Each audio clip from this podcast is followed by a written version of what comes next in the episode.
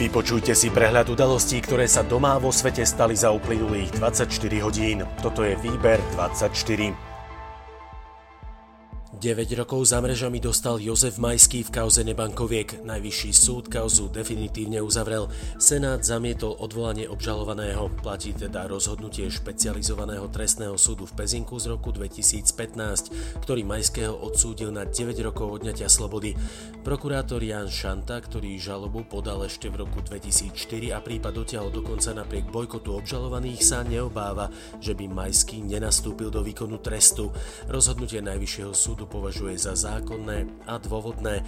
Advokát odsúdeného Peter Filip naopak využije všetky zákonné postupy, aby zvrátil súdne konanie a považuje ho za nezákonné. Avizoval podanie na ústavný súd.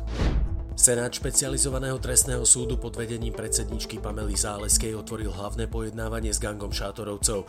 Starosta Dolného Chotára František Dora a ďalší členovia skupiny čelia obžalobe z viacerých vražd, drogovej trestnej činnosti, podvodu, ako aj podporovania zločineckej skupiny.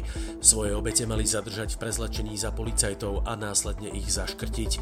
Všetci obžalovaní trvajú na svojej nevine a odmietli aj dohodu o vine a treste. V prípade návratu štátneho tajomníka Lukáša Kyselicu do parlamentu bude musieť odísť jeho náhradník, ktorým je poslanec Peter Čech. Hoci Kyselica vyvodil politickú zodpovednosť, mal by svoje pôsobenie vo vojenskom spravodajstve počas volebnej kampane vysvetliť aj v parlamentných výboroch, žiada to Denisa Saková. Minister obrany Jaroslav Naď otajnil vyšetrovací spis najväčšej leteckej tragédie v dejinách Slovenska, havárie vojenského špeciálu pri maďarskej obci Hejce. Po 14 rokoch tak bolo vyhovené žiadostiam občianskeho združenia a subjektov, ktorí o odtajnenie bojovali celé roky. Otajnený spis bude čoskoro zverejnený aj na web stránke rezortu obrany. Organizácie reprezentujúce záujmy materských škôl a zaoberajúce sa problematikou predprimárneho vzdelávania žiadajú od vedenia ministerstva školstva zmenu financovania. V otvorenom liste upozorňujú na problematiku financovania materských škôl z podielových daní prostredníctvom originálnych kompetencií miesta obcí.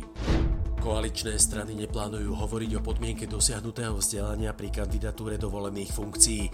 Pasívne volebné právo nechcú podľahnutia Olano obmedziť na základe vzdelania. V súčasnosti musia kandidáti na prezidenta, poslanca parlamentu, europarlamentu, starostu či poslanca zastupiteľstva splňať len podmienku minimálneho veku a trvalého pobytu. Hnutie Sme rodina by považovalo vzdelanostnú podmienku za protiústavnú. Mimo parlamentná SNS pod vedením Andreja Danka chce iniciovať referendum za predčasné voľby v roku 2021. Argumentuje nekompetentnosťou a morálnymi zlyhaniami zvolených zástupcov občanov pri riešení zásadných ekonomických a spoločenských problémov. SNS informovala, že na spustení zmeru podpisov pod petíciu za vyhlásenie referenda sa uznieslo jej predsedníctvo. Koordináciou a prípravou poverilo predsedu Andreja Danka. Poďme do zahraničia. Nedostatočnými výdavkami na obranu zdôvodnil Donald Trump plánované stiahnutie 12 tisíc amerických vojakov z Nemecka. Trump tvrdí, že Nemecko dlhuje na to miliardy a miliardy dolárov. Ďalej uviedol, že americkí vojaci sú v Nemecku na ochranu tejto krajiny a Nemecko za to má platiť, no neplatí.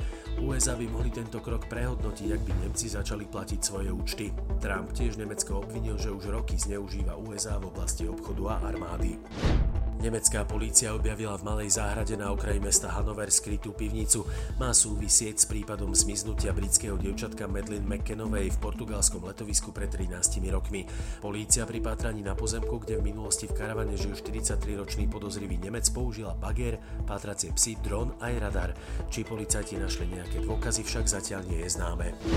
Americká vláda začne z mesta Portland postupne stiahovať federálne bezpečnostné zložky, ktoré tam boli rozmiestnené proti vôli miestnych úradov.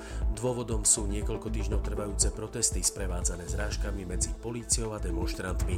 Nasadenie neoznačených federálnych agentov, ktorí desiatky ľudí bez vysvetlenia zatkli a odviezli v neoznačených automobiloch, bolo politicky nezvyčajným a sporným krokom.